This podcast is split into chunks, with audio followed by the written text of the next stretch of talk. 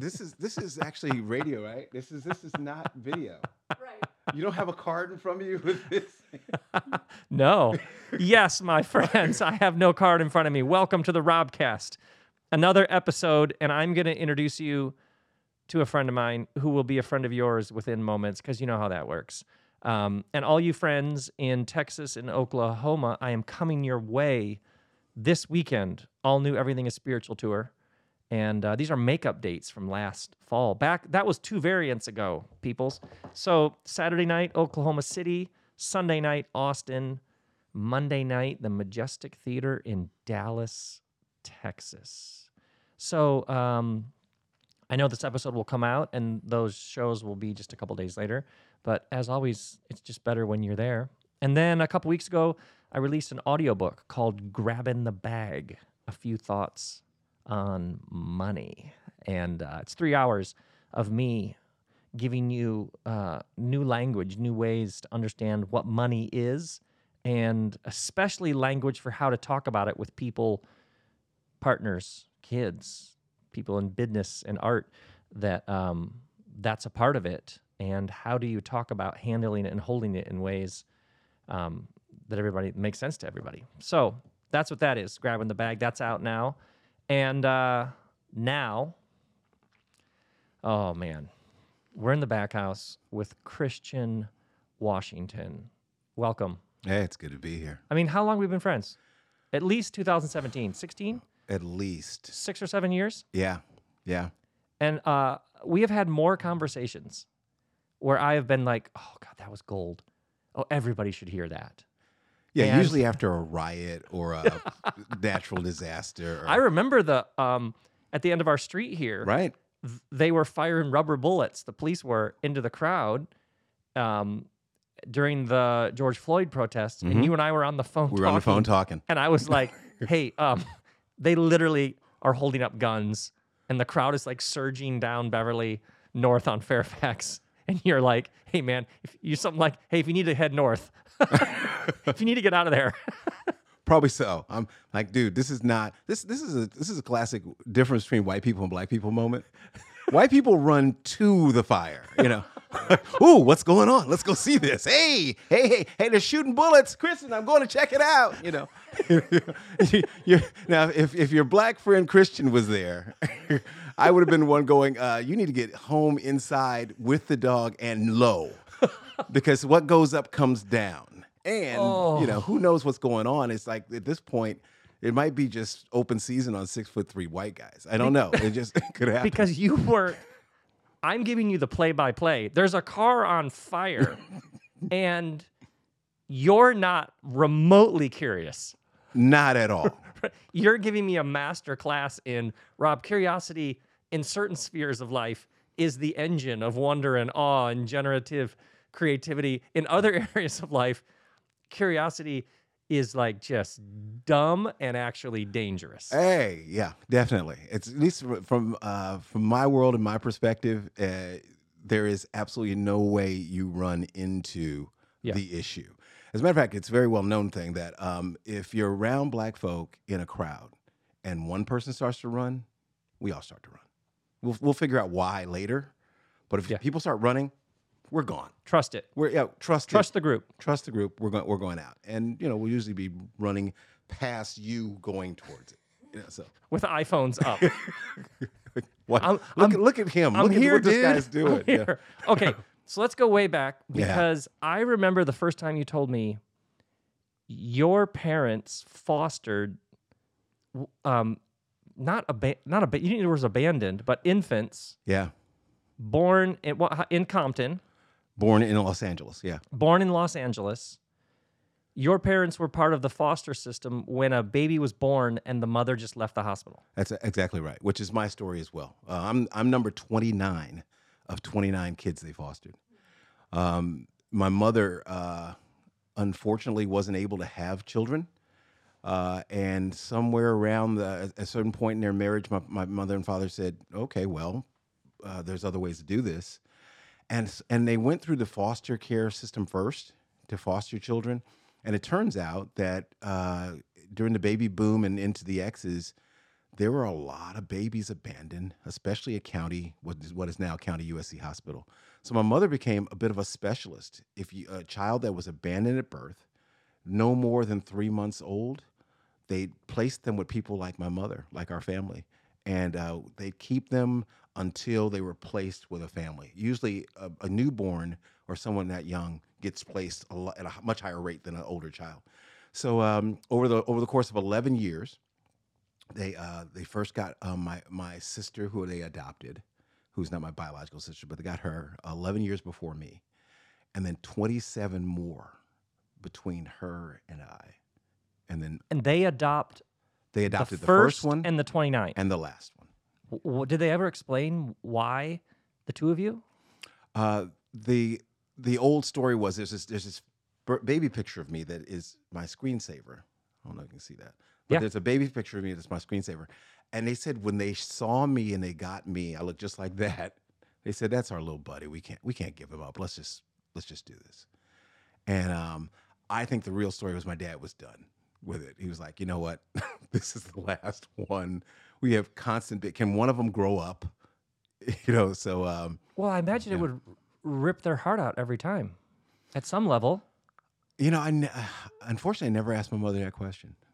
I never asked her that question. I know that she felt like a certain uh, Yeah, yeah, yeah. It, it, it's like a, calling to a do it. A gift but- and a service you're in, and a thing you're doing for everybody. So there's something within you. Yeah. like, okay, this was the gift I'm giving. E- exactly right. And the and New uh, parents show up, and yeah.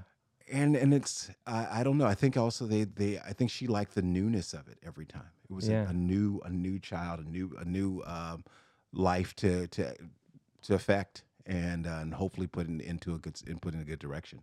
When? How old are you? And did, did they tell you that that's what happened? That that's I learned all that at 17. Oh really? Oh yeah. Yeah. How did they tell you?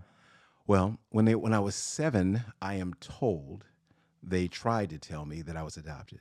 Now at this point, I'm almost I'm basically an only child. My sister's 11 years older. She's a cheerleader in high school. She's doing all the high school stuff and trying to make sure kids didn't think I was her kid. So she had nothing to do with me.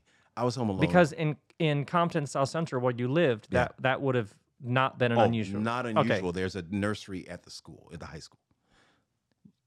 Yeah. So you have you have distinct memories of your sister like distancing herself. Oh, absolutely. I, I still have uh, one good memory of being in um, one of those. I, I don't know. I, I think I was. I remember being in the cart at the supermarket, and someone saying, "Your little boy looks just like you," and my sister saying, "That is not my little boy. That's my little brother." You know, kind of. And and I remember just being very demonstrative, like that is Mhm. not my Mhm. little boy. Uh, so um, yeah, I remember that. That's one of my. that's- I guess one of my earliest memories with my sister. But um, it was it was uh, at seven. They tried to tell me.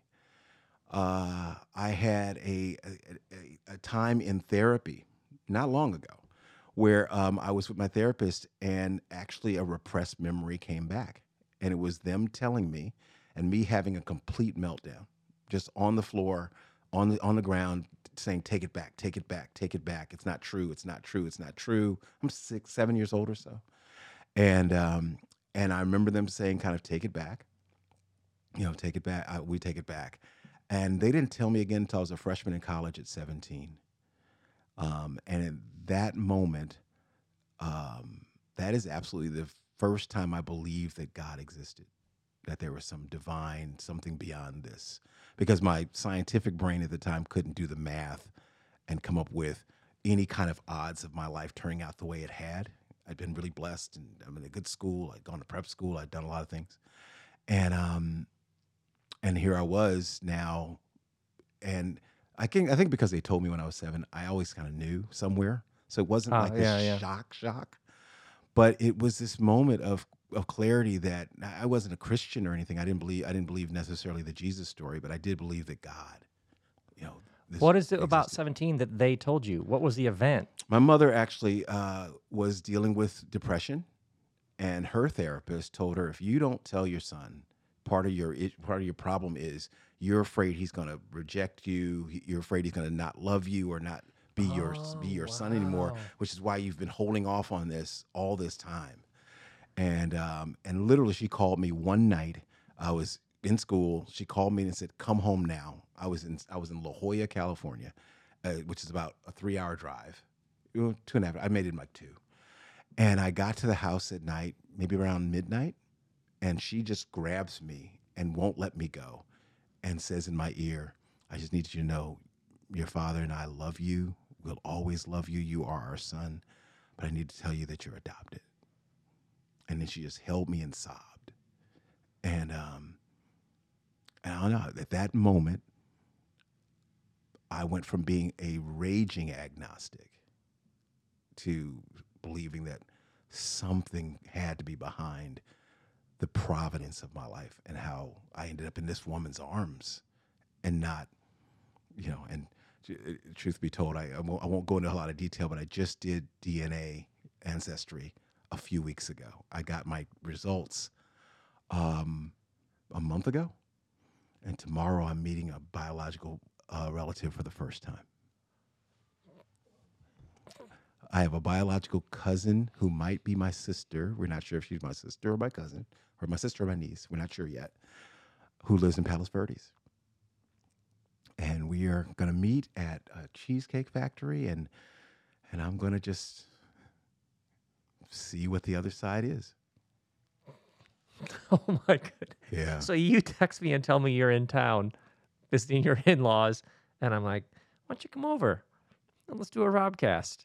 And you come over today. oh, and I'm meeting my first biological family member tomorrow. um, how do you feel about that? Ah, weird. Because the look on your face is like 19 different Uh, I'm feelings. I'm I'm all over the place. I'm really all over the place. She's been phenomenal. Uh, a couple of other people that I that were that popped up have we haven't really connected yet. yeah. Uh, haven't heard back yet, but but this one family member has been phenomenal. She's excited about it, more excited than me, and um, uh, it's it's quite a story. It's quite a story already. That man. I knew if we hit record we started talking.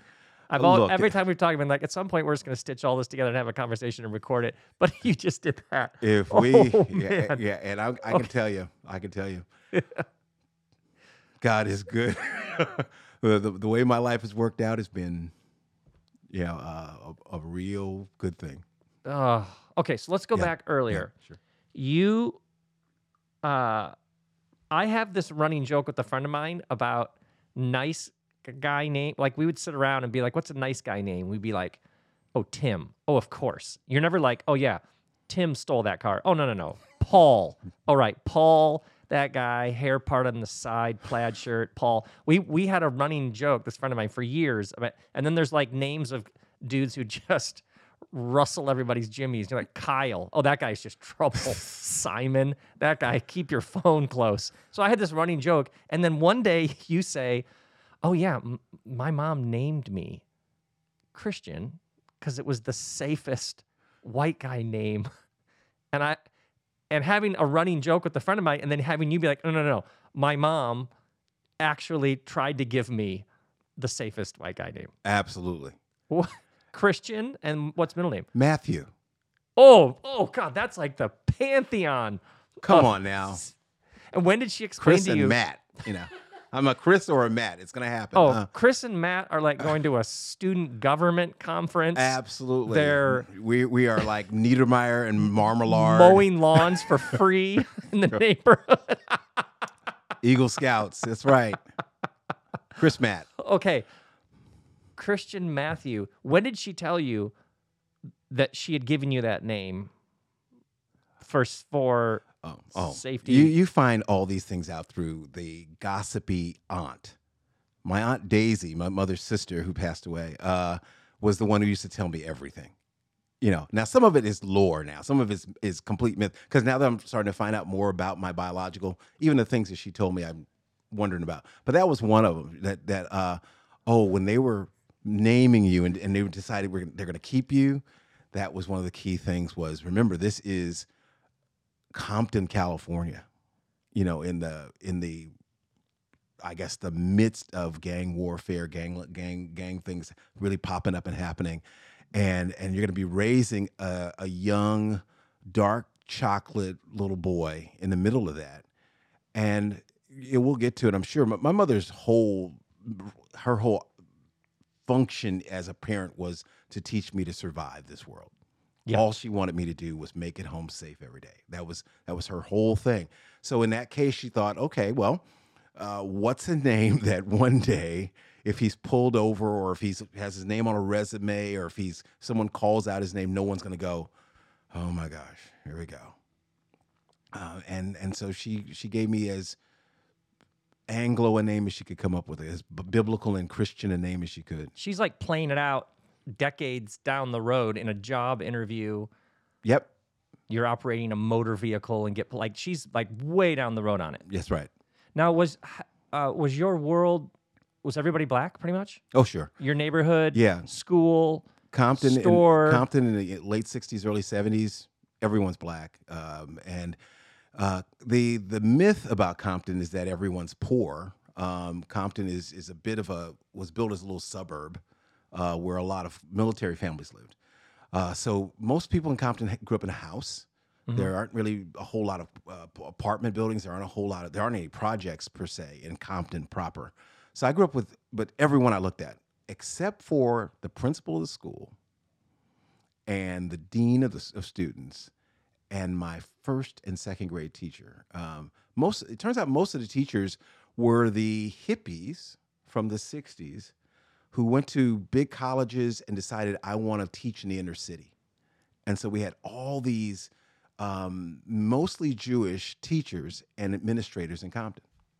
Did they live they lived somewhere else and drove in? Absolutely live somewhere else. And how like uh how safe like to walk around your neighborhood for you as a kid? Safe? Uh, you know everybody. You're playing playing sports with everybody. Yeah, fairly safe. Fairly safe. We moved because um, in in my sixth grade year, I got threatened by a gang member. Um, um, it turns out I got into a little bit of a tiff with his little brother, who was my age, and um, and my mouth got me in in a little bit more heat than uh, my body could handle. Uh, and I started having to run home from school every day, every day, the last part of the semester.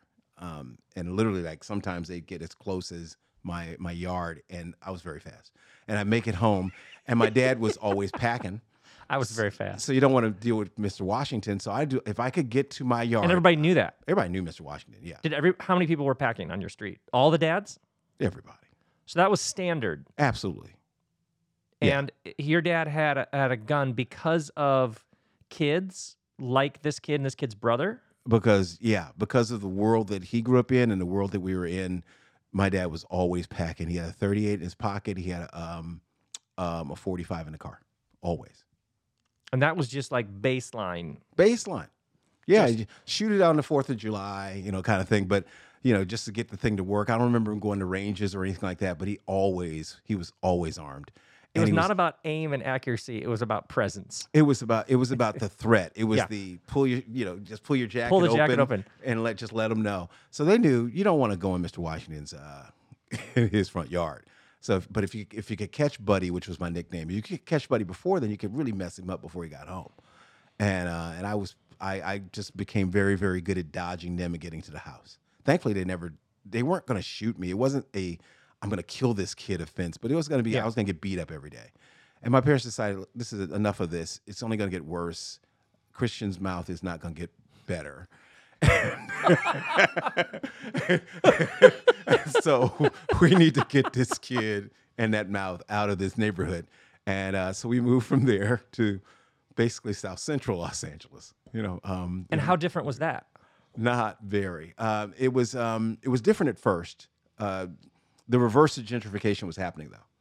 It was uh, black people moving in and white people moving out. In this case, white and and Japanese people moving out. I lived in the uh, southwest part of town. And Did they uh, call it reverse gentrification at that point? uh, not a, that not, was a known not thing a- everybody was talking about. Yes, it's, yeah, it's called white flight. Yeah. Uh, that, that's that's the the, the popular way yeah, of yeah, pu- yeah. putting it. But it was it was just it was part of the gentrification cycle. There is always a moment when it's like, let's devalue what's close in. We'll move out in the suburbs for a little while. We'll our country house.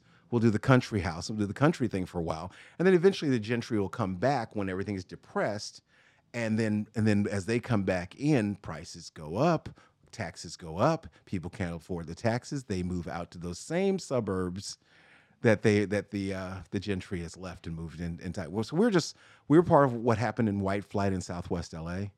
Um, kind of nice houses, nicer house, nicer neighborhood, but quickly became more lower income, more more tra- more drugs, more traffic, more more things like that. Um, over the course of time we lived there. You have forever changed. Right, just now, I just realized what you just did. You forever changed the term gentrification for me because now instantly I'll be like the gentry. Because that Hey. gives all the time. Well, that area is getting gentrified. You know that area, whatever. But I'm like, oh wait, wait, wait, wait. There's a there's the gentry. well, the- somewhere in there. Well, what I love about the term gentry, which is not a lovable thing, but what I love about the term is that it, it doesn't necessarily mean it's a white person. It's just the people with the means to move the in. Like um, my wife and I are- were pioneers in a neighborhood that was pretty bad 20 years ago, and now it's considered the most tone, like the Tony neighborhood of Houston, called the Heights. But when we moved there, there are feral dogs running around. No offense, Sarah. There are feral dogs uh, moving around everywhere. And now there's five dog parks within a mile of us. I mean, it's just turned over like that. Uh, and our profit, uh, uh, property values have gone up crazy. But it's we. I said, Joanne, we're the gentry. You're you're right, right. We we have become the gentry. My mother would be so proud. Okay, so when you so there's your everyday life. Did your parents get you in the car and go to white areas? No, no, no, no. Um, my mother was born in 1926.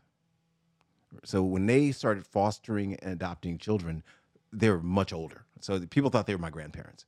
So, um, so my parent, my mother grew up in um, in a rural part of Texas called Cuero. She went to the the colored schoolhouse. Then she matriculated into uh, Tillotson College, which is now Huston Tillotson College, a historically black college, the colored college in Austin, Texas. So UT's across the across the highway, and the black college is on the other side. She was at the black college. Um, so she grew up in a in a she grew up in straight up Jim Crow America. I mean, she grew up in separate but unequal. She saw all kinds of violence. She saw all kinds of inequity. That was the norm for her. Um, so coming to California, uh, she met a guy in her sophomore year of college who was a, uh, a, a guy in the military who said, I want to marry you and move you to California. And she said, California is a place you ought to be. So they loaded up the truck and they moved to Compton. Um, and it turns out Jim Crow lives in California too. Uh, that they thought they were going away from the South and the oppression and and the violence and the and the racism of the South, and they found the same kind of segregation here. Um, just nicer weather and you know the ability to find a good job, and that's that's how they that's how they ended up here. And it it's um it's interesting because she grew up in an era where a high school diploma, growing up black in the South, was like college today. I mean, we're talking about grammar school. We're talking about yeah. etiquette. Um, my mother was the Emily Post of Compton. You know, un, never crowned that, but she was clearly the Emily Post of Compton. If you ever met her, um, spoke the King's English. Very, very, Like, very what would be an seldom. example? What would be a phrase or a sentence she would say? um, she she she we went to see the um, the Queen Mary once when I was a little kid, little big kid, and she looked up and said, "You see how those those portholes on the side? It looks like something's protruding out of them." I'm six, Yeah, yeah. protruding. you know, she'd say words like precipice. Her favorite word was perhaps. I mean, she loved perhaps. so so at the table, if you said a great word, if you said a new word, a vocabulary word, you got rewarded for that. My mother would say, "Oh, good word, good word," and I love the good word thing. So it was it became a big thing with us. The vocabulary was was big, but I, I learned that at home. I learned that with Dorothy Washington. It was get home at night, be in time, be in in, in um in your seat at 6 p.m. for dinner. The three of us would eat dinner every night.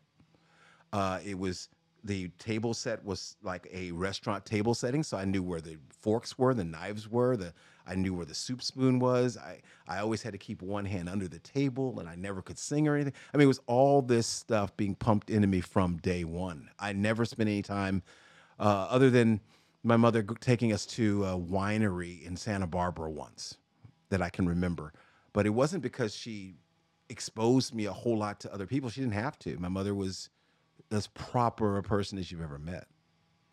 And she had had this California for her had been like this land of potential and promise. Yeah. And then she got to live that dream only to find out that it was sunshine, but the same the same old oppression and Yeah. systemic everything. I mean, she got here in time for Kennedy, King, Malcolm, Robert assassinations.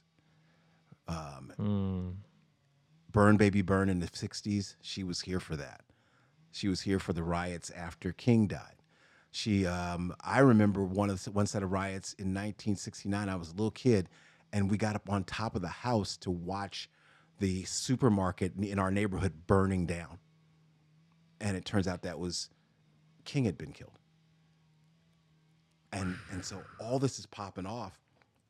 And my mother's watching all this stuff, and she's going from being colored to a Negro to being black in all this time in this era. And it and it it made her afraid. And in particular, it made her afraid for me. You know, um, she had a, a dark chocolate um, African looking kid who is going to grow up in this in this world, and especially in this area where all this police brutality is happening, where all these uh, racial unrest is happening, and we're in this huge change and shifting racially in America. And she she was scared to death for me every day.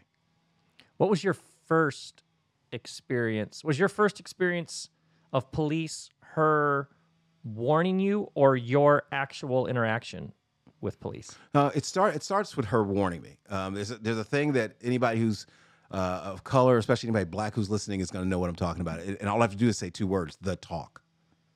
Ah. the talk. Uh, and, and, and it's unfortunate. It's it's it's it's tragic the fact that we still have to give kids the talk. But the the talk is something I talked about in a piece I wrote. But um, my mother sat me down and taught me how to um, to behave if I'm ever stopped by the police, so that I wouldn't get beat up or killed. And it started with um, the first thing she'd say is, "You got to have your hands at ten and two. Make sure they can be seen. Make sure that just you don't make any sudden movements. Once they start walking up on you, do not say anything unless you're spoken to, and keep your hands on the wheel where they can be seen. If they ask you to reach for something, tell them, I am reaching into my pocket for my license, or I am reaching into the glove box. Is it okay for me to reach into the glove box? Make sure you speak as proper English as you can so he'll think you're one of the good ones. It's very important. One you- of the good ones. one of the good So ones. So in her mind, there's multiple categories. in her mind, in the mind of the majority, in the mind of especially of, of, of white cops in that time, you're talking about the 70s now. Uh, at that time, she's thinking at any moment they will see you as a threat. There's a weaponization of blackness, a weaponization, especially of black men. I happen to be six feet, but I was probably about five nine, five ten through high school. I've never been a small small guy, um, which can be um, both intimidating and off putting, depending on the the person that you're, you're you're across from who has the authority and a gun. Uh, so the idea is there are good ones and there are the bad ones. Um, there are very few good ones, but the good ones are going to sound like us. The good ones are going to be deferential and say yes, sir, and no, sir. Always say yes, sir, and no, sir. Always keep your hands where they can be seen. And the more you can make that person feel like they are the authority figure and you are subser- subservient to them, the better chance you have of getting home.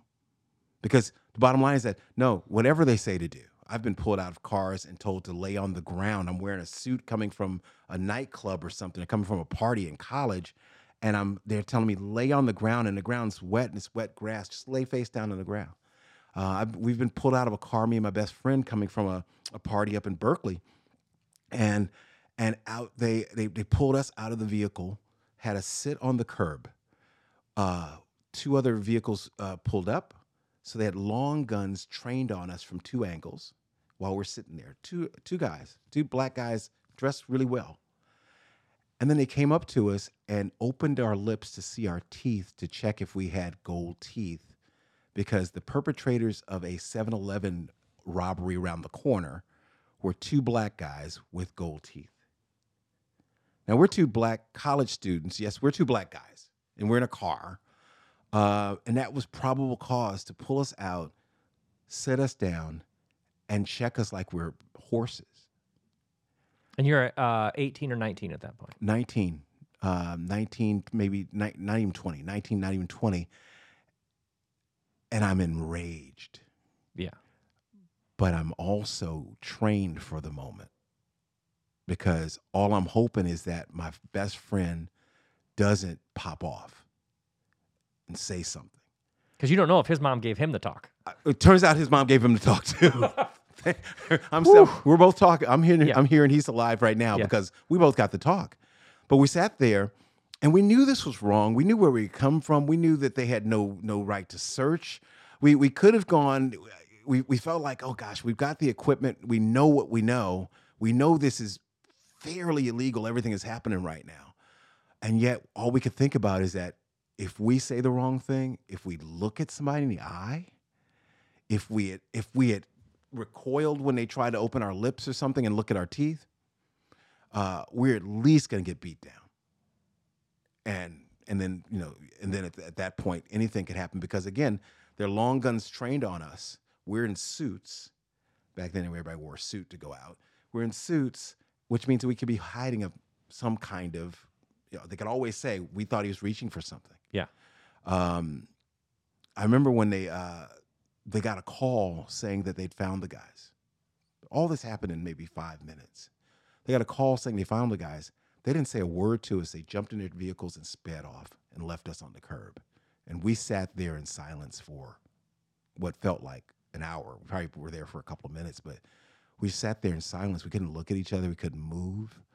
And all we wanted to do, I think, if I remember correctly, my friend got up and he started punching the air. Just like, just the rage of how unjust that was. But it was exactly what my mother predicted and knew. Nothing that happened there was anything my mother did not anticipate. And and as you as you said before, she was playing chess. She was ahead of the game, and she had prepared me for that moment and for those types of moments. Um, but there are much larger um, things going on inside a person's psyche and inside a per, inside of me that um, that found their way into the way I saw the world and and and the way that I've I've moved through the world for so long um, that have not served me well. Um, yes, I want to explore those. Let me, what, Yeah. How old were you when the she gave you the talk? Uh, I got my driver's license. I got my learner's permit at 15, so I must have been 15. 15. Yeah, so as soon as I could drive. And were your first experiences like that with police right around that age? 17. 17 is when you start having the stories. Yeah, because I was I was I played a lot of sports and I didn't do a whole lot of uh, social things. And I mean, literally, it was like the first or second time I'd ever gone out to a dance or a party at someone's house. And I'm coming home from the party at someone's house, and that was the time we got pulled out and put on the grass. And um, and I didn't tell my mother. I was going to ask my next question. Did you did, have you over the years? Never. I never told her. Uh, I always felt like it was. I always felt my, like my mother was a bit fragile with regard to me, anyway. And it turns out she did have some mental illness issues that that re- reared up much later. But uh, I made it home safely. That's the only thing I wanted my mother to know Yeah. and um, I did not want her to have to like double down on her on her worry um, with me being away from home, and um, anytime I left the house, kind of thing. Uh, and what she and truthfully, what she had taught me worked, and um, and it's the reason why my my best friend and I made it home. I mean, we just um, code switched our way out of it. Code switched our way out of it because it's this violation. It's this gross injustice, but then you aren't there's no recourse sitting there on the curb. There's nothing No. like you're literally the image of your friend punching the air. There's you can't like fill out a form. I mean, you could like go down and be like, "Hey, I had," th-" but in those days, at that moment, I assume there's like a sense of powerlessness, and yet you aren't. Yet you are like the whole system. Mm-hmm. Yeah, there was um, at, at UC San Diego where I was. Um, we had something called Campus Black Forum, which was essentially a group counseling session with the head of psychology, who was happened to be a black man, uh, Dr. Phil Raphael, and essentially it was the make me want to holler session. Uh, People, I assume people like telling s- terrible stories. it's it's it's Did it become it's- like a Who Tops Who? It's a, it's it's the current Robcast that we're doing right now every week with like ten people all telling their stories at the same time of just what happened that week. You know, so and then we Was get that helpful and cathartic, or was it just keep the keep? oh so helpful. Oh wow, okay. It's so helpful. I mean, um, you think about things like um, the Truth and Reconciliation Commission in, in South Africa. Yes. Here I am, on a, I am on a tangent, but there are no tangents. there are no tangents. Um, the the genius of it was the ability for people to say, "You hurt me. You did something wrong to me." But people think about it and they say, "Oh, it's because the the the the guard can say, "Well, it was my job, but I'm sorry," and you finally get someone saying you're sorry. No, it's someone believes you when you say you were wronged. That was the that was the genius of it. That was the thing that really made for reconciliation.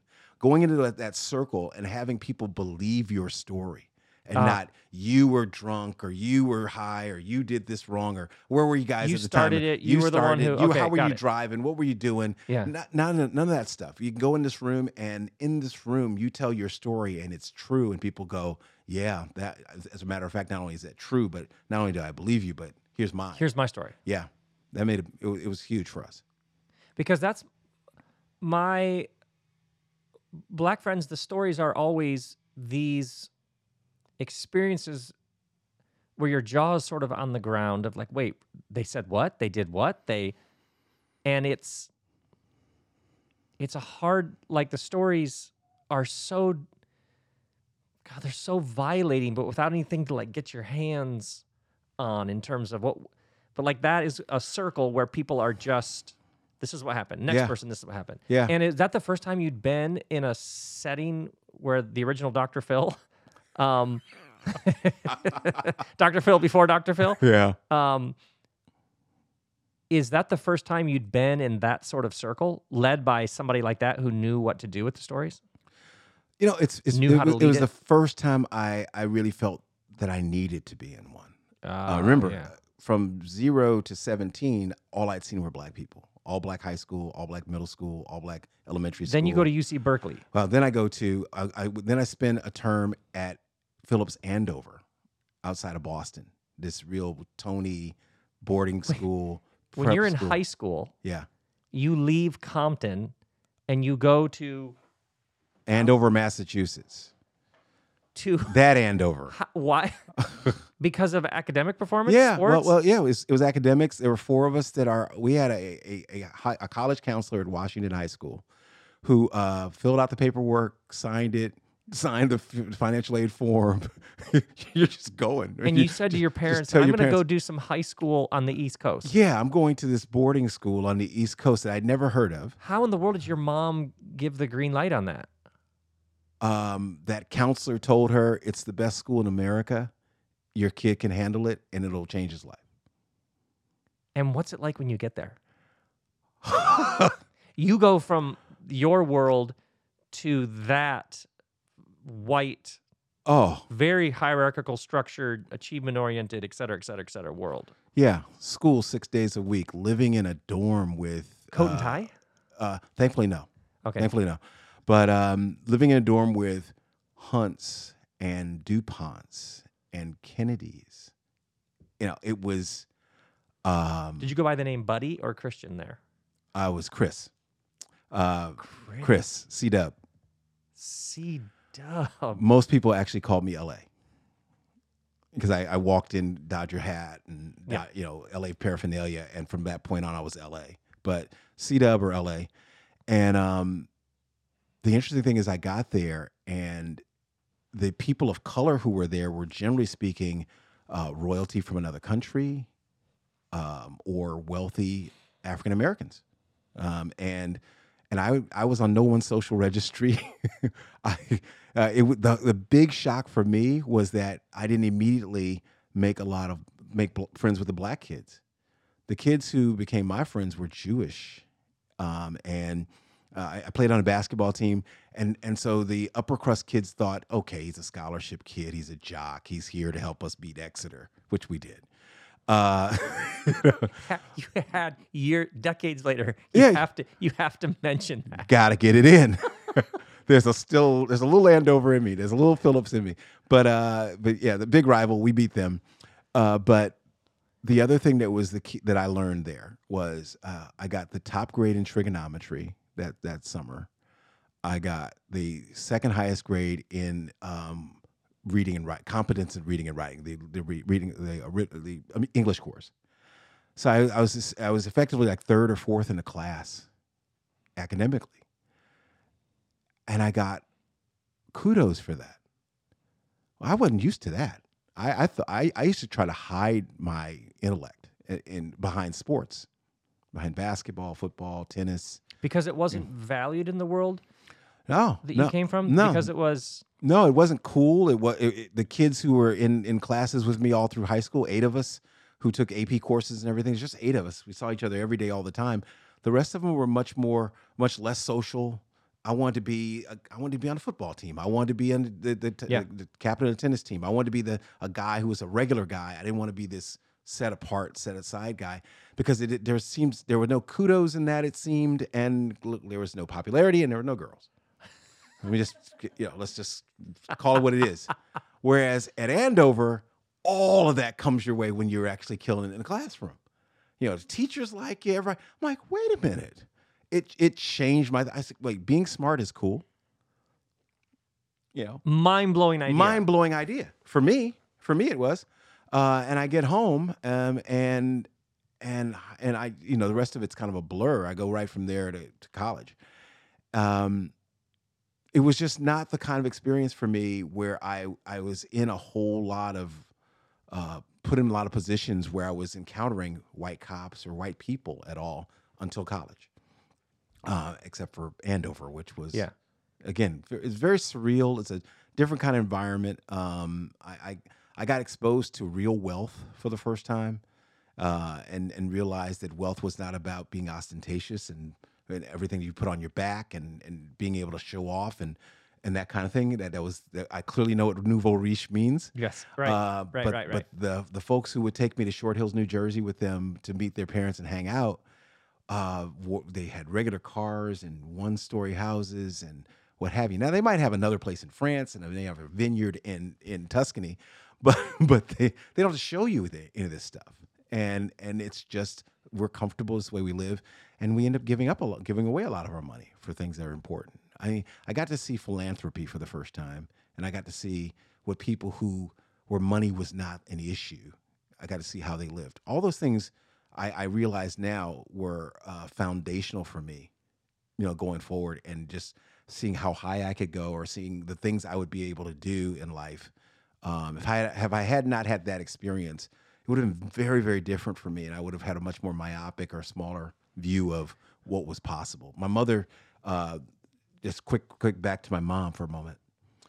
My mother thought if she could get me out of high school without a child, without a criminal record, and not on drugs, a plus. She's done it. She's that. That was all she was trying to do. no criminal record, no drugs, no kid. For her, that was like she did it. I've done it. We won. We've won. You know, you can go work at the post office. Whatever you're gonna do is fine. After that, that's all gravy. We got you out of high school, you know, a whole person, and and and so there was never any pressure. There was never any kind of uh, expectation beyond what I just said. The expectation was finish high school, no no criminal record, no drug problem, no kids. Good. You got you're you're set up for a good life now. However that goes. So, so I mean, when I think about how human be- how how human beings grow and expand, Yeah. you come back to Compton from Phillips Andover. Mm-hmm. You have I mean, you have just inhaled a world so much larger than the world of your mother, the world of your home. Oh, sure. Does that leave you like a man without a country? Like, who do I talk to about this? I does that leave you like? that is a really good question. All right. Uh, so on one hand, How do you begin to explain to your parents? Ooh, well, on one hand, you got to remember this. My mother would have was was until she married my dad, which was like, why'd you do that? But I, I love my dad, but it was like it was my mother was on track to become like in the black elite, the black upper middle class. She was gonna get, she was in college. She had she had Which was groundbreaking for her yeah generation. yeah in in, in the forties. She was in college, so it was like, oh my gosh. Um, Oh, so my it. mother prepared me for this. My mother, it, it turns out, while she may not have ever been able to dream of me in college or dream of me on Wall Street or dream of me where I am now, she wouldn't be dreaming any of that stuff. But what she could dream was that I would be this articulate, um, well spoken, and um, well thought of man by all of humanity. She was creating Love the way that you say that. she was creating that child. And so Andover wasn't as hard for me as, as, as it would have been for other people who had gone there thinking, I got to figure out how to talk right. I've got to figure out how to walk right. I got all that was how I was. A bunch anyway. of the codes were already already I you was, already knew those. Yeah, I was I was there already. And um so so it the hard part, which is what you caught, was coming home and being back in my inner city school again. And and watching around me people who could not even fathom what were what were the opportunities and would think, no, this is as far as we're going. This is this is this is what it is. This is this is the life that's been handed to us. And by whatever um, I, I can't fathom all those things you, you're talking about. College, grad school, what? What's that? I mean, Wall Street? No, we we don't do Wall Street. You know, when so, did you first be like, I want to work on Wall Street? Was that a thing that came up quite early? Um, Business? it came up when uh, I was sitting on a bench at a, uh, playing basketball in college, and realizing that I'm not going to play pro basketball. I'm not going to play pro basketball, and, and and I and the first the I think I, I took organic chemistry and realized I wasn't going to be a doctor because I just didn't it just didn't take it Yeah. just that, that whole idea of being a doctor and and which is what I I'd gone to school to be a doctor. I said I'm going to be a doctor. I'm going to be a physician. This is what I'm going to do. I've been saying this since I was a little kid, just to say it. But um, I got I- my first year of college in my dorm. My next door neighbor, my, I'm sorry, my roommate lived next door to the Hearst family in uh, Northern California, The San Simeon Hearst newspaper. as in Hearst. San Simeon, yeah, Oh, as in Patty Hearst, as in Hearst Papers. uh, my next door neighbor, his next door neighbor was that was that family, and he was an economics major from day one. yeah. He was talking about Goldman Sachs, Merrill Lynch from day one. That I, he's gonna, I'm gonna be a broker. I'm gonna be a, a, I'm gonna be an investment banker, that kind of thing. And so I got it from just that the next bed over in the in the dorm room. All he talked about was money making money, making money. money. He's got to go and make money. And but he also had a name, and he also had a, a book of business from the day he started, and, and, what have you. I didn't think about all that stuff. All I thought about was, uh, Jeff says this is the way to go. This must be the way to go, you know, because Jeff's the man. you, know, you know, I'm just I'm just following Jeff. So um, my um, my senior my, my my my senior year of college, my dad dies on November 21st. Um, suddenly, I get called, come home, another one of those long drives, and I drive home really quickly, and dad's gone, and I thoroughly don't remember the rest of that school year. I don't remember a Mm. thing. I don't remember going to class. I don't. I don't remember any of it. The one thing I remember was Merrill Lynch was on campus to uh, for one of those uh, campus Recruitment things. but it's a cattle call, you know, kind of thing where everybody's in the goes into the gym and Merrill Lynch is there and Prudential's there and all these other folks are there, right? And they're recruiting folks for analyst positions right out of college. And um and I walk up to the guy who is the Merrill Lynch guy, and I get within about a inch of his face when I finally get up to him. I get right up to him and I say, Um, I don't have the name of these people. I don't have the network of these people that are around here who probably come up to you, but no one here is more hungry than I am to succeed. You and Merrill Lynch will rue the day not you don't hire me because I will end up somewhere else. I'll end up at Prudential. I'll end up at at, at Dean Witter. I'll end up somewhere else, and and you will wonder. You'll say we should have hired Chris Washington. And You say um, that. I said that to his face. Because your dad I mean, said this boy, this boy buddy has a mouth on this- him. he has a mouth on him. I, I felt like I had nothing to lose. I had to stand out, and I could. I was told you I was, I was in a fog. Otherwise, yeah. uh, the next week I was in one of like their six interviews that they ma- they take you through in a, a simulation where they sit you on a in a place and you're actually on a trading floor and you got to act like you're a trader and you got to figure it out. And I did all that stuff, and a month later I was in New York. Yeah, so uh, yeah, that was uh, it. It was quite a, a whirlwind from pops pops passing to me going. Yeah. I'm going full Jeff. you know, Oh God. and I, I beat Jeff there, by the way. yeah, Like that. Jeff was Jeff was in that same line. you know, Going yeah, he- I got Jeff. I got Merrill. But he- Jeff, there is a safe white guy name. That's top five. yeah. Jeffrey, ob- obviously, put you in a whole other category. Oh sure. Okay, so let's back up because I you wrote this piece that I read recently Yeah. about your mother would whisper white people. Uh, She would always say it you know, quietly. I, earlier earlier in, in this in this in this conversation, I was talking about how my mother saw so many so many traumatic uh, assassinations. Yeah. Yeah. I didn't mention that she also grew up in the rural South where she saw things like beatings and lynchings and and those types of things. Um, and she was, it was drilled into her in Jim Crow. Um, Negroes, as she would have called it then, need to stay in their place. You stay in your place. Getting out of your place is something that can get you hurt, killed, fired, all those kinds of things. Just Life and death. stay in your place you know uh, back to the uh, apartheid pieces stay on your side of town stay in your in your in, in soweto stay in your, your area. It was the same thing with during segregation and during jim crow. Um, and out of that now my mother again finishing school goes to college. My mother was actually tracked to be one of those people who'd be a nurse or a doc or or, or a teacher you know which was kind of as high as you could go back then. Um, and she got into a habit of in in mixed company you don't say the word white people out loud now she had she had all kinds of other ways she, like she mostly called white people chuck Oh my God.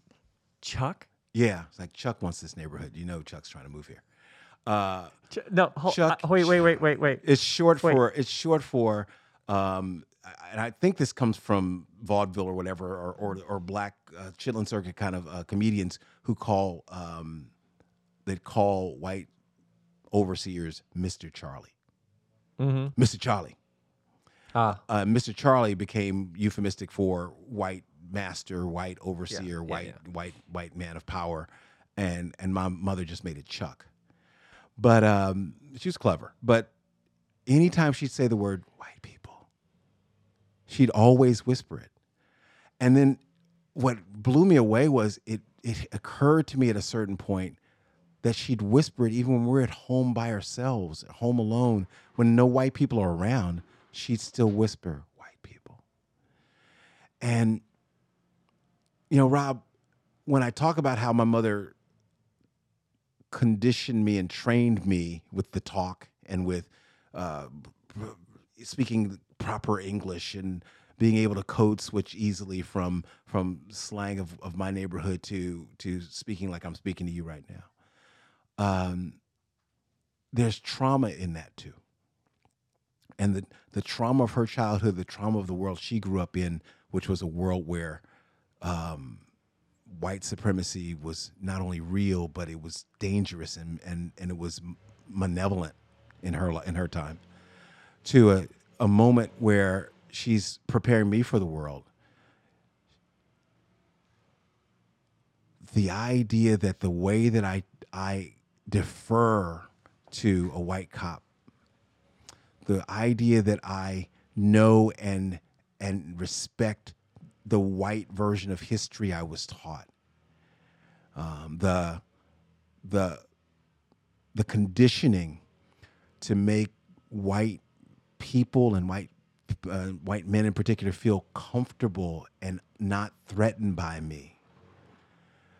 While it gave me the tools to maneuver, if you Yeah. will, in Wall Street and in white boardrooms and in that kind of thing. The other side of it was that it also conditioned me to actually see those things as true Yeah. and that there's a certain inferiority to being who I am. There's a there's another tragic story. I mean, it's it's a t- it's it's a story I tell now because I, I I tell it to connect with people who may see me, hear me, talk to me, and think I'm somebody I'm not. Um, but at six, my, mother would have taken a bullet for me. My mother is the most amazing person I've ever met in my life. Dorothy Washington, Dorothy Mitchell Washington is a saint. She's incredible, but she's not infallible. And at six years old, I'm at school and I'm told by the kids there, because black kids do this, oh, you're dark. You're, you're so dark. And they'd start telling dark jokes, black jokes, you know, teasing me. And it was just part of growing up in Compton. Everybody got it. You're too fat, you're too tall, you're too light, you're too dark, whatever. Everybody gets it. But it was really hurting me because I don't look like my mother. My mother's lighter. This is around the time they tried to tell me the first time, by the way. My mother's much lighter than me.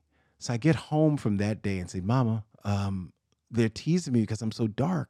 So I'm they're teasing me because you know they're calling me all blacky and they're calling me all this stuff. And these are black kids. These are not white kids. These are black kids. They're all black kids. And my mother tells me, in a moment of epiphany for her, she thought, well, if you take a bath in the morning and take a bath in the evening and wash yourself really good, you'll eventually get lighter. Now, as almost cussed, but as screwed up a thing as that was, uh, She's Her- making it. She know she's making it up, and she knows she's making it up. she She's knows just- she's making up. she's just all she's trying to do is get a clean kid out of this deal. She's trying to turn me into a kid who wouldn't. I, I didn't like taking baths. I didn't like washing up. I was a kid. I was Yeah, six. yeah. Now she turned me into the cleanest kid in the block, the cleanest kid in the school. I washed and washed and washed and washed. But what happens when you wash and it doesn't come off and it doesn't get lighter? What was happening with my mother was actually, and I know she wasn't doing this intentionally, but she was reinforcing my inferiority. She is reinforcing the idea, the lie, that there's something wrong with me and there's something about me that I cannot change that makes me less than. And and it, it takes something from you, some of your self-esteem, your self-worth, when you relativize that well, that net worth, or sorry, that, that self-worth based on what group you are in. Mm-hmm. So in my group, I have a certain level of worth. But if I'm in this other group or if I'm in, in the public square, my worth then changes based on something I can't change at all. It was effed up. Mm-hmm. And um and it and it messed with me for a long, long time. Fast forward, I'm 13, and my best friend's sister, who's probably listening, my best friend's sister is the prettiest girl in the neighborhood. And and because they were latchkey kids, their mother didn't get home till 4:30, and so we from three o'clock till 4:30, we could go over their house and tear the place up, listen to music, jump around, act crazy, and um, and she went from being just a little girl in the neighborhood to being the prettiest girl in the neighborhood like over a summer. And I am enthralled with Leslie. Oh my gosh. But she's my best friend's sister, which makes her kind of like my sister. So finally, after that summer, every boy tried shot his shot at her, and and she had a new boyfriend every couple of weeks, and then she wouldn't have a boyfriend and that kind of thing. And I would be the one she'd cry, she'd cry on my shoulder. And I got the prettiest girl in the neighborhood crying on my shoulder, and I'm I'm clearly thoroughly in the friend zone at this point. And and I don't want to be. I'm 13, turning 14. You got to know I was captain of football team, basketball team, played tennis, did this the speeches. I was the kid. I thought I was the man. Uh, and and finally, I get the gumption to say, Leslie, okay, why can't I be your boyfriend? I I, I want to. Why don't after all this, let me be your boyfriend. And she didn't blink. She didn't think. A nanosecond later, out of her mouth says, Oh, no, you can't be my boyfriend. You're ugly. The black won't wash off at six. At 13 and a half, the prettiest girl in the neighborhood who has all the power of the pretty Yeah. tells me I'm ugly. I go home, look in the mirror, and from that moment on, what I see in the mirror is the definition of ugly. So you, you're you're piling these things on uh, over time. Not to mention something that was already that was also bubbling up below the surface, which was I'm abandoned. So I find out at 17, and I start. I believe, whoa, this is so providential. God's put me in this family, and and and God must be real, and this is great. But below the surface, wait, somebody left me in the hospital. I was that worthless. It is. It is all working together to diminish my personage, my personhood, Mm-hmm. at least in my own in, in inside me and my moves through life reflected that fear that came that if if i ever was 100% myself if i ever expressed my anger my rage my the my the need for justice what have you um, all those things would be uh, thwarted by the fact that i'm not worthy to do any of those things. That i am intrinsically worthless. And um and it's taken quite a bit of work you know to to dig down and even be able to articulate these things that were happening below the surface of a life what people would say is a life well lived so you you go to school you go to wall street you marry the the beautiful woman joanne's not here but you marry the beautiful woman you you uh, you you move to the nice city you become a partner in the firm you you get called to ministry and you go and you become this minister and you plant this church and you you have all you look at that life and go well, what's wrong with that? I mean what's wrong with any of that stuff? Um, and you know the, the the truth is that all that all of that has been on this autopilot of impersonating the person I thought I needed to be to survive. I'm still the kid my mother gave the talk to, who said, You do mm-hmm. these things in order to survive and make it home.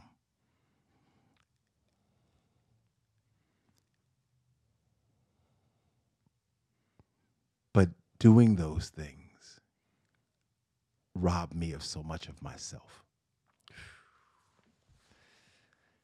Yeah. It's like the story works until it doesn't.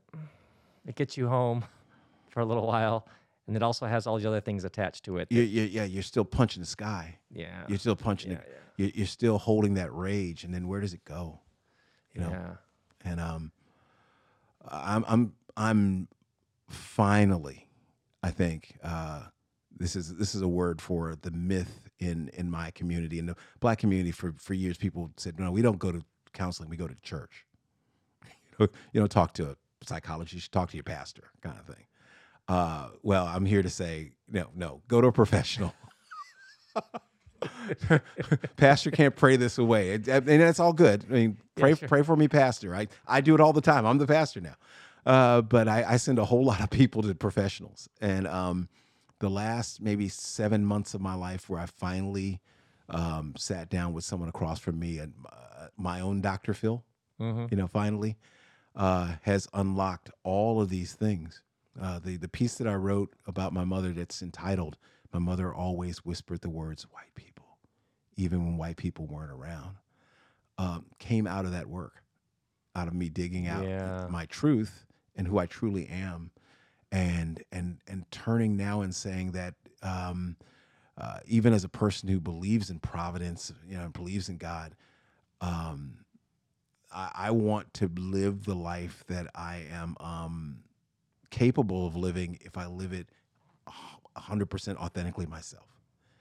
and I've never had the courage to do that until recently, truthfully. And it's changing everything. I'm people around me are are all sh- a little shook. You know, uh, they know that I know you, so they're going, okay, he's gonna go full Rob. He's gonna you're gonna be calling him You know- Black Black Rob. Well, Any minute, he's going full Rob. hey, it, I mean, you can't compare to going full Jeff. Hey, I've done, I've done full Jeff, full Jeff. Full If you've Jeff. gone full Jeff, full Rob is like easy. yeah, yeah. Okay, can we a couple? Can I do some speed round questions here Sure. at the end? but it's me, so In the current, in the current thing in the air, the the current uh, conversation, internet, r- uh, racism, systemic racism, police brutality. What is the thing? that comes up that when you see it, somebody spouting off about it, somebody pushing back, somebody, what is the thing that you makes you the most like that is not the ah just makes you like that is the thing that everybody misses. They don't understand the real issue is this. That everybody's focused on that, but it's actually this that should be talked about. What is the thing that you most say to Joanne? Ah, Oh my, you you had to ask me that. All right, there's the the answer, yeah. and then there's the the real answer. Well, you know what we're doing here. right, right, right. All right, so uh, a few a few a couple years ago, um, oh, you said speed round. All right, so uh, I was going to talk about Watchmen, phenomenal piece of uh, of art that was done a couple years ago, um, and it was about the Tulsa race riots, the Yeah. Tulsa massacre, Yeah. and then afterwards, in in a reimagined future, Robert Redford becomes the uh, president of the United States and institutes Redfordations, reparations for people who were uh, the descendants of those who were massacred there. And you could go and you could uh, just put a, uh, something up, and it was really, really electronically done well, and everything. The technology was away, amazing, kind of near future, and and people were protesting these Redfordations. This Redfordation, uh, the the the elephant in the room is this notion that it is uh, that we are post racism and that we're post the effects of slavery on this country um, in, in creating inequity among people, in particular people of color, and particularly black, and, and, and even more particularly black people. And and the the the notion of 40 acres and a mule and that being a dream deferred and, and a, a, a, a check that wasn't cashed. The notion of of reparations for people who had gone to internment camps, Asians who had gone to internment camps, and and there not being anything done for 400 years of being set back and letting the world build on your back is rather ludicrous. And yet, um, I, I mentioned this before. I, I was talking about this the other day. Um, we're now in a in a in an era. uh, my mother died thinking that Obama becoming president was a miracle that would change everything, and all it did was expose everything. It it it ripped the the cover off of racism that had morphed. Racism is a shapeshifter. It, it doesn't stay the same. It, it changes and it, it changes into institutionalized things. It changes into to um, money that some people can get and some people can't get it. In places you can uh, get property and not get property, or or opportunities to to network with folks overseas that you can't get otherwise. Um, racism had morphed and was running along just fine. Everything was fine. And then you put a person of color, you put a black man in the White House, and it just sets this bomb off of overt. Well, yeah, you add to that also uh, social media and algorithms and the ability to like give people only what they think Yeah. uh, is right or only what they've been fed and continually feed it, feed them. All that's happening at the same time is a perfect storm that rips the cover off of the fact that we're still these these two countries, this two this two these two countries, separate and unequal. We still are exactly that. We're still segregated. We're still there's still great great inequity and, and inequality um, built into our system. And and what it created was a group of people who want to preserve that, who now unabashedly and outwardly can say that. Like I can, I can just say it. You know, uh, and a group of people who are fighting really hard to to to make things better, or make things equitable, and and so now you have um, television networks and blogs and personalities who all can feed you either side of that, and and it's it's it's maddening because it because truly, if you could just step back from it for a little bit, you'll say, all right, here are people who have been for millennia systematically kept down or back, with exceptions, a few exceptions, relatively. There's something that needs to be done. Um, I don't know how you do that now because the truth is that the bill would be so high that I don't even know if our, our economy could handle what is owed to people, to black people in particular in this country, um, for Yeah. for all the free labor and for all the Jim Crow and for mass incarceration. You can go on and on and on. Um, but something needs to happen. Um, I think they've they've decided that there's going to be a commission to study it. Well, it's, Yeah. I mean, if you look at the cost of the Iraq and the Afghanistan wars, your I mean, some estimates put it at 11 trillion. Yeah. So we are able to spend massive amount of money of a certain amount of things. Look, so, smarter people than me can figure out how to do it Yeah. and, and how it happens and who gets it and all. Yeah, I mean, yeah. all that kind of. But the idea that this is a debate, the the idea. That, okay, that's that's what I wanted to that's, That's what I wanted what's to push you on and understand and get the fact that this you're like obviously that there are details and but the the idea that this wouldn't be just an obvious thing to be discussed and explored for you is like incomprehensible. It's maddening. I mean, Yeah, it- okay. you know, and, Yeah, yeah. you know, again, a year ago, I'd be I'd be talking about, well, we still have Jesus in stained glass and white. He's, Jesus is a white man in stained glass all over the country, and, and that, that's the problem. I do think that's an issue, by the way. I, I, I wrote about it in that in that same op-ed. I talk about, you know, Jesus is not white, and the idea that we create these white, blue-eyed Jesuses that people would believe it that's God incarnate. Well, that that's a problem, and there's all kinds of things go with it. But that's just that's a totally different ball game and world from what we're talking about now. Which it's is interesting to see your evolution from hey uh newsflash jesus wasn't white which is kind of captain obvious but also needs to be said in certain places Mm-hmm. Yeah. it's interesting the christian washington evolution from that to okay uh reparations has to be something of some sort or shape or form or somebody somewhere has to study like the your own evolution on all this is fascinating Yeah, yeah. Uh, and and I think about it takes me all the way back to Compton. It takes me all the way back to how I grew up and how separate and unequal that was. yeah How schools were definitely not the same as they were in Beverly Hills or in Hollywood Hills or in a, or Baldwin Hills even. Um, they were they weren't there was that kind of the only way to put it is is intentional yeah the playing Uh, field's tilted to, yeah, it was, Yeah, it was, yeah, it was, yeah. it's intentional, and and the resources just didn't come that way. What if they did? You know, I'm, I, everybody, you know, uh, Kristen knows, we all know somebody who's smarter than us, more athletic than us, better looking than us, who grew up with us, who, who who's still there, or dead, or worse. And I know lots of those folks who just didn't get the opportunities. I had Edna Marmalard saw something in me and sent me to Andover, and it changed everything. It changed. It allowed me to see. Took some scales off. I could see yeah what was possible. Uh, and I try my best to this day to do that same thing for other people, to to tell them what's possible, to show them what's possible, to to point them in directions they may not see. But in the wealthiest country in the world, the resources are there where we that shouldn't be these rarefied places that aren't where you are. You know, so why do we have homeless people in this country? Why do we have hungry people in this country? And in my and, and also, why do we have any school that doesn't work in the public system? You know, that why why is that? Why you know, and why are the majority of them in places that we would call inner cities or ghettos or places where people of color are are congregated?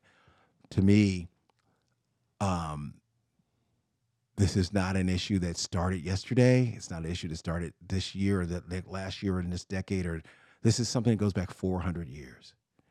And there is something we can do about it. Um, again, I, I'll leave it to people who are smarter than me and and understand uh, government accounting better than I do.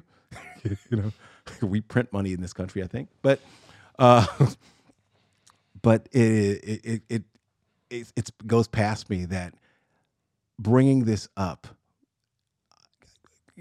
You, I'm going to hear about this.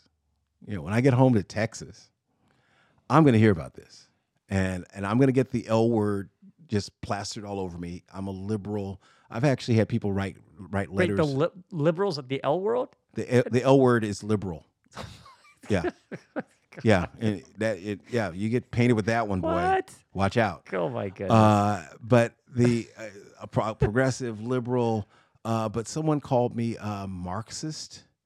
Wrote a letter recently and and said that I was doing I was teaching Marxist proto-Marxist theories and um, oh, and there's a you know under, under underlying critical race theory and he's bringing up Gutierrez too much so this this you know Gutierrez was was communist and you know so it's you know that stuff. Unbelievable. yeah. Uh so there, there's but I but I can I can actually stand here in my truth and say that doesn't bother me anymore. And um and it's a place we need to it's a place where more people like me need to get to you know where um um i'm thankful for this forum i'm thankful for the opportunity to say this where people will hear it um but i said as i said before a year ago i could not have had this we could not have done this i would have been much safer and been much more Uh, you would have had a little more of a voice on your shoulder, a little more of an editor on the shoulder, a little more of a how will this play? uh-huh exactly And right Yeah, yeah, yeah. Well, man, oh man, man I'm oh, so man. glad we're friends.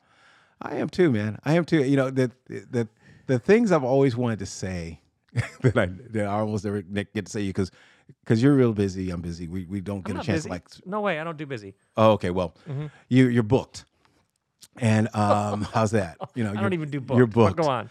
But in those moments when you can, you know, ride your bike around and have a taco with me, uh, the the thing I wanted to, I always wanted to ask you this okay, let's go. because you do this. I mean, I'm gonna, I'm gonna. For those of you of people of color who listen to the Robcast, this is for you. All right. So, Rob, many times your references hmm are so white. hmm I mean, like, Like- oh yeah. like you'll tell, talk to me about the band Joseph, and I'm sitting there going, "Who? Who? Oh, the band Joseph. They're they're a lot like I don't know, like Depeche Mode. What? Every and you know, good music, great music. like, Who like, does, has like- anybody on planet Earth ever said the band Joseph is a lot like Depeche Mode? my point exactly. yes, exactly. I, was just gonna say I have no. ch- the point I'm making there is your point. my point exactly. It, it's it's hilarious. So so this is my call because because the thing about it is I know you love great music. You love music, so you could you can you can uh, you know can mix in uh I don't know Miles Davis or you can mix in uh but uh, actually that's that's an assumption. Have you listened to much like black music, urban music over the years? Um, And what are you, what are your thoughts on that? I just I remember 2003 or four ish. It was very important to me that my boys grew up hearing all kinds of music. So I distinctly remember introducing them to James Brown. Um, Not a bad start. I remember playing them Mavis Staples over Oh. and over. I love Mavis Staples. Like, Did you see Summer of Soul? is that that? Is that a film? Oh my gosh. That's is that the It's out um, now. It's Questlove film? Questlove's film. Uh, happened the I same saw a year. trailer for it. Happened the same year as Woodstock. Woodstock becomes a cultural phenomenon. This Harlem concert right, series. right. And he edited together that footage, and I, I read a piece about it, and I mean, it's Stevie great. Wonder, and it's it's David Ruffin. It's Sly and the Family Stone. It's Nina Simone. mm, I mean, go on, Abbey Lincoln and Max Roach. It was, it was incredible that, that they could put all this together, and it was never seen until last year. But uh, Mavis Staples uh, gets to sing with her idol, uh, Mahalia Jackson. I love Mahalia Jackson. Oh, And we're Mahalia- gonna walk in Jerusalem, uh, talk in Jerusalem. That oh god, You got Amazing. to you got to see it. You got to see it. Uh, Okay. Because uh, uh, when Mahalia Jackson passes the mic to Mavis Staples, Oh, who at the let's go. time could have been 20 years old, let's go. forget about it. Um, this is why you're my friend. Make me playlist. I'm saying. Educate me. I'm saying. Yeah, you can ask me the question on the Robcast, and then I'm gonna I'm gonna put it right back in. Send me a I'm playlist. sending you a playlist. Okay, here's what I want you to do. I want you to give me a playlist of ever the starter kit that you think the starter kit for me. I- it, I'm, I'm, you know, and I know I'm not going to be the only one. It's gonna, you're going to get flooded with folks saying, "Have you ever heard of?" I mean, it's going to go all the way from Muddy Waters to people are going to say, "Have you heard of like I don't know her?" Who's Oh, who's yeah, yeah, right yeah. now. The, the, the Oh, yeah. people, people like that right now. Uh, Oh yeah, and all- Violet and I this and morning. The between. playlist this morning was Kendrick Lamar, um, followed by Frank Ocean, followed by. Uh, oh, t- oh, we Tyler. a lot of Tyler the Creator in our house. So you got the Odd Future. Yeah, I think the new. Young Thug album was fantastic. So actually, the, the I mean, there were some some that I introduced the kids to, but now ninety five percent of the music I listen to is the is what the family is playing, and you would be very happy. I got to ask you a question. I ask a lot of people uh, when I get a chance to. A a lot of white people when I get. A chance. Have you ever been pulled over by the cops? Do you want to know the truth? Yeah. Of course, you want to know the truth. Yes, I do. Multiple times. You know what happened almost every time What? in Michigan. Yeah. Yeah, I I bet I do Here's know. the truth. What what what happened? No, go ahead and tell me though. I want to. I want to hear it from you. They got my driver's license and they knew who my dad was. Yeah. So that's And how many times? am how many times did that happen where you were actually in the wrong at the moment for some? oh god, I was uh, I Kr- Kristen just now. Kristen's in the back house and just went every time. Christian, I have been going so fast. Speeds a lot. And the second they see the license, Robert Holmes Bell Jr., Robert Holmes Bell Sr., judge, have a nice night. Hand me the license back to the car. And you were like literally going twice the speed limit or something. why do you think I'm so curious about all these all of these issues? I am well aware of my lineage, what I come from. Mm-hmm.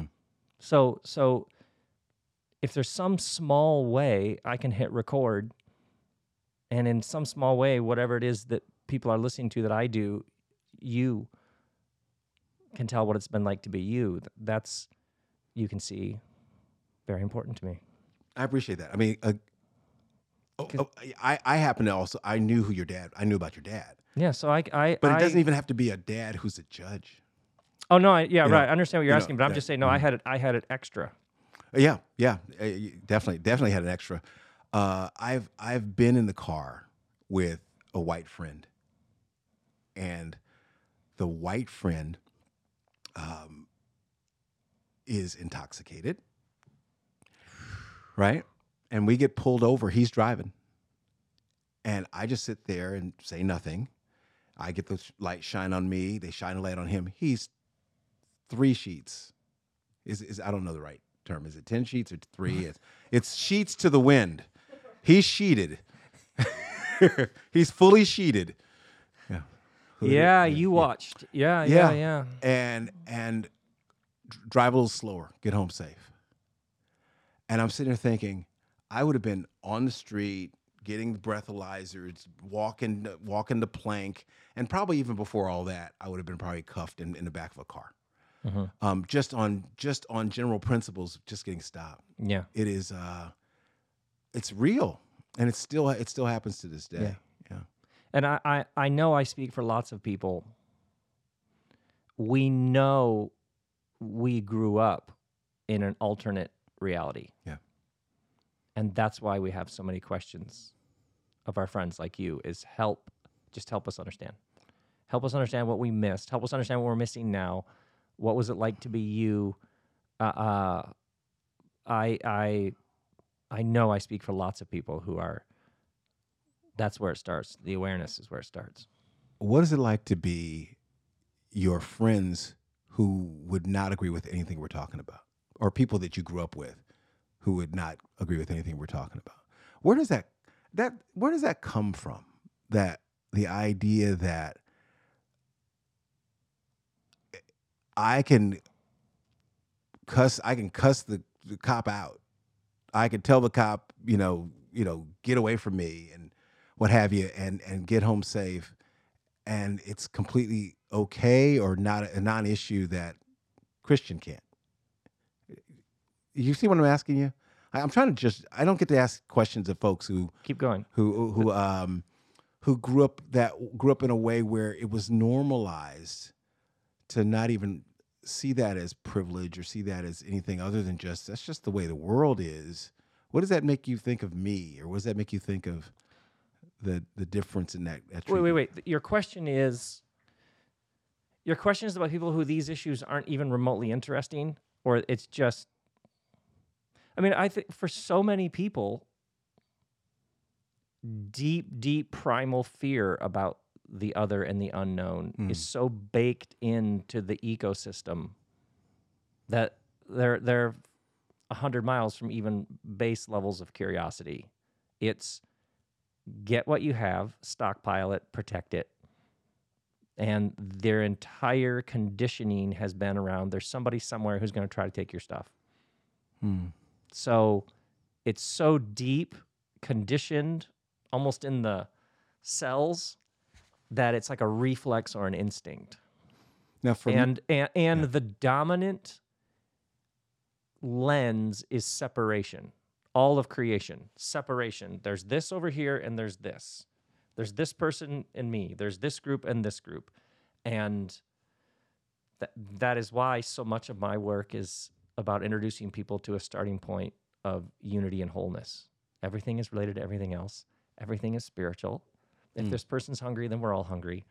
That this thing that you can push away, it will come back around to you at some point. Hmm. If these folks are struggling, it's all taking place within a whole. That's why I'm always saying everything is spiritual. Everything happens within a whole, one whole. And all of the parts and all of the divisions are simply parts and divisions within a larger oneness. So whatever it is that feels like it's theirs, it's them, it's that thing, it is also yours. And the myth of separation is uh, there's a growing gap of uh, wealth inequality, Right. and that's their problem, not mine. No, it's actually ours. And I mean, you obviously have all sorts of new research now. If there's a widening gap between rich and poor, in that country, life expectancy goes down for the wealthy. So we we really are. I mean, we actually have new data about this. So that's why I just keep saying everything is spiritual. All parts happen within wholes. If you tell your story, you're also telling our story, and I ought to pay attention because ultimately everything does have something to do with me. And the dominant conditioning for most people was that's them. Somebody's trying to take your thing, protect your stash, and it is all built on a particular lens, a paradigm, whatever you want to call it, that actually isn't true. uh, last question for me, and it's it has to do is uh, with the Jesus story Yes. because you're you're steeped in it like I am. Yeah. Um, how does that story jive with what you just said? The the separation, Yeah. the I'm going to protect mine, and Yeah, you know I got yeah. mine, get yours, and, and I'm going to see this division and this separation as, in some cases, even divine. You know. Uh, Oh, right, right. you- it gets me? sanctified. It gets militarized. It gets, um, yeah, yeah, yeah. You know, I came into the Jesus story through hearing these stories when I was a kid, and whenever there's a group of people who have pushed somebody to the edge, in the Jesus story, he always goes to the edge. Mhm. Um, so it it did not. I did not come into the the Jesus story through like a doctrine or a list of statements or a bunch of stuff that you're supposed to believe. I came into it through these stories that resonated at some deep level for me with how things are. Some but I picked up, man, it was way back. Some sense that whatever conventional wisdom was separating people was to be distrusted because ultimately everybody is a brother and sister. Ah, Um, that that almost pre-rationally imprinted upon me, meaning is this feeling as much as anything else. This whole thing, there's one planet, there's us humans. Um, I remember, I remember, oh, I don't know how long ago this was. the fact that the U.S. has stockpiled nuclear weapons to blow up the Earth multiple times, just thinking, it hitting me how completely insane that is, and why isn't everybody talking about this all the time? And that that is actually central to the Jesus lineage, just calling out the insanity of any system that weaponizes, that institutionalizes the destruction of anybody anywhere, because it was always about new creation. So this story, God, honestly, Christian, it it grounds me and centers me more than ever. It radicalizes me. Um, it gives me a uh, stories, images, and ways to incarnate big ideas like justice, love, hope, resistance, trust, generosity, because you you- you need an incarnation. Otherwise, you're just you're just spouting off cliches on Instagram. Do you know what I mean? Like you need a lineage. You need so that's why I always tell people like you, you don't want to be that religion or you don't want to be like fine, fine, fine. But a lineage, some accrued collective wisdom that has accumulated over the ages, find one because Yeah. it gives you like a starting point. It gives, and obviously you need one that embraces the truth and wisdom of all lineages, but it's really helpful. So yeah, it shapes to this day. It shapes. It shapes, and obviously, and I've talked about this a, a lot, like the the word Christian and the all, all of that sort of stuff. I mean, the word Christian for you is lovely, but this idea of creating a name for a group of people over against everybody else seems to be the last thing obviously was the last thing jesus came to do so um, i find that he subverts the obvious violent narratives of the empire but he also subverts the people who cling to him as just a way to sanctify the separation all over again so he mm-hmm. always invites you to a new creation that will always disrupt the present creation And, yeah and for me, that's the good news. always good news. But it, it does not. always. But it does not bode well for the church, as we know it. oh, there will always be something that needs to die. it's always how it's going to work. It's just let the thing that needs to die die, so that whatever wants to be born, born. Yeah. And I mean, I obviously, I obviously, the idea that that a church is a building was always a ridiculous idea to me. I always was much more about two or three, which would be you and I talking. What else, you know? Here we are. So where's what communion? else is this? Where's communion? what is this? It's, it's five o'clock somewhere. Here, I'm pointing pointing all around the room. yeah, yeah. So Yeah, and I always always default to just keep asking questions. Yeah. See what there is to learn. Make whatever changes are right in front of you. Keep following it. See where it leads. Well, probably like a lot of people, I, I have no idea w- exactly why we cross paths or why we just won't let each other go. but I'm thankful, man. I'm thankful, man. Just um, we've had moments that have made a major effect, a major effect on my life, Mm, um, and and my marriage, and um, you don't get to say this to a person's face too much, but thank you especially mm. since we're in a in a, a public forum here. But um, thank you because you've always been Rob to me. You've always been the same. You haven't changed on me. You haven't ever treated me any differently, and I don't think I've ever treated you any differently than any any, any given time. And um, and you've made every moment we've had together count. And that's that to me. If there's nothing else I get from you, it's make every moment count. You know, with people. So if it's if it's me and you right now, this is what this is what's important. This is the only thing we're doing This right is now. the only thing we're doing right Yeah. now, and this is it. This and and it matters. yeah. Uh, and and I've tried I've tried to I've tried to take that into more parts of my life. um, Beautiful. as as a result. of it. Beautiful. Um, so that's the the quick platitude and feels That's not doesn't feel like a platitude from this side of the I desk. love you, man. I love you so much. Oh my goodness. This, when I had you coming here and asking you all those questions, this is what I had in mind. Only it's way beyond it. Oh come It's on, really? All right. Um, are can people uh if people want to find you, can they do that? Uh, I'm Christian Washington speaks on all the platforms. So uh, Just just, just, start googling that Christian, Christian Washington, Washington, speaks. speaks. Uh, and you will find him yeah, uh, on an internet near you. Instagram, Facebook, Twitter. You know, Christian Washington. I You, you, love it. hard to find, hard to miss me there. I love it. Oh man. See Robcast friends?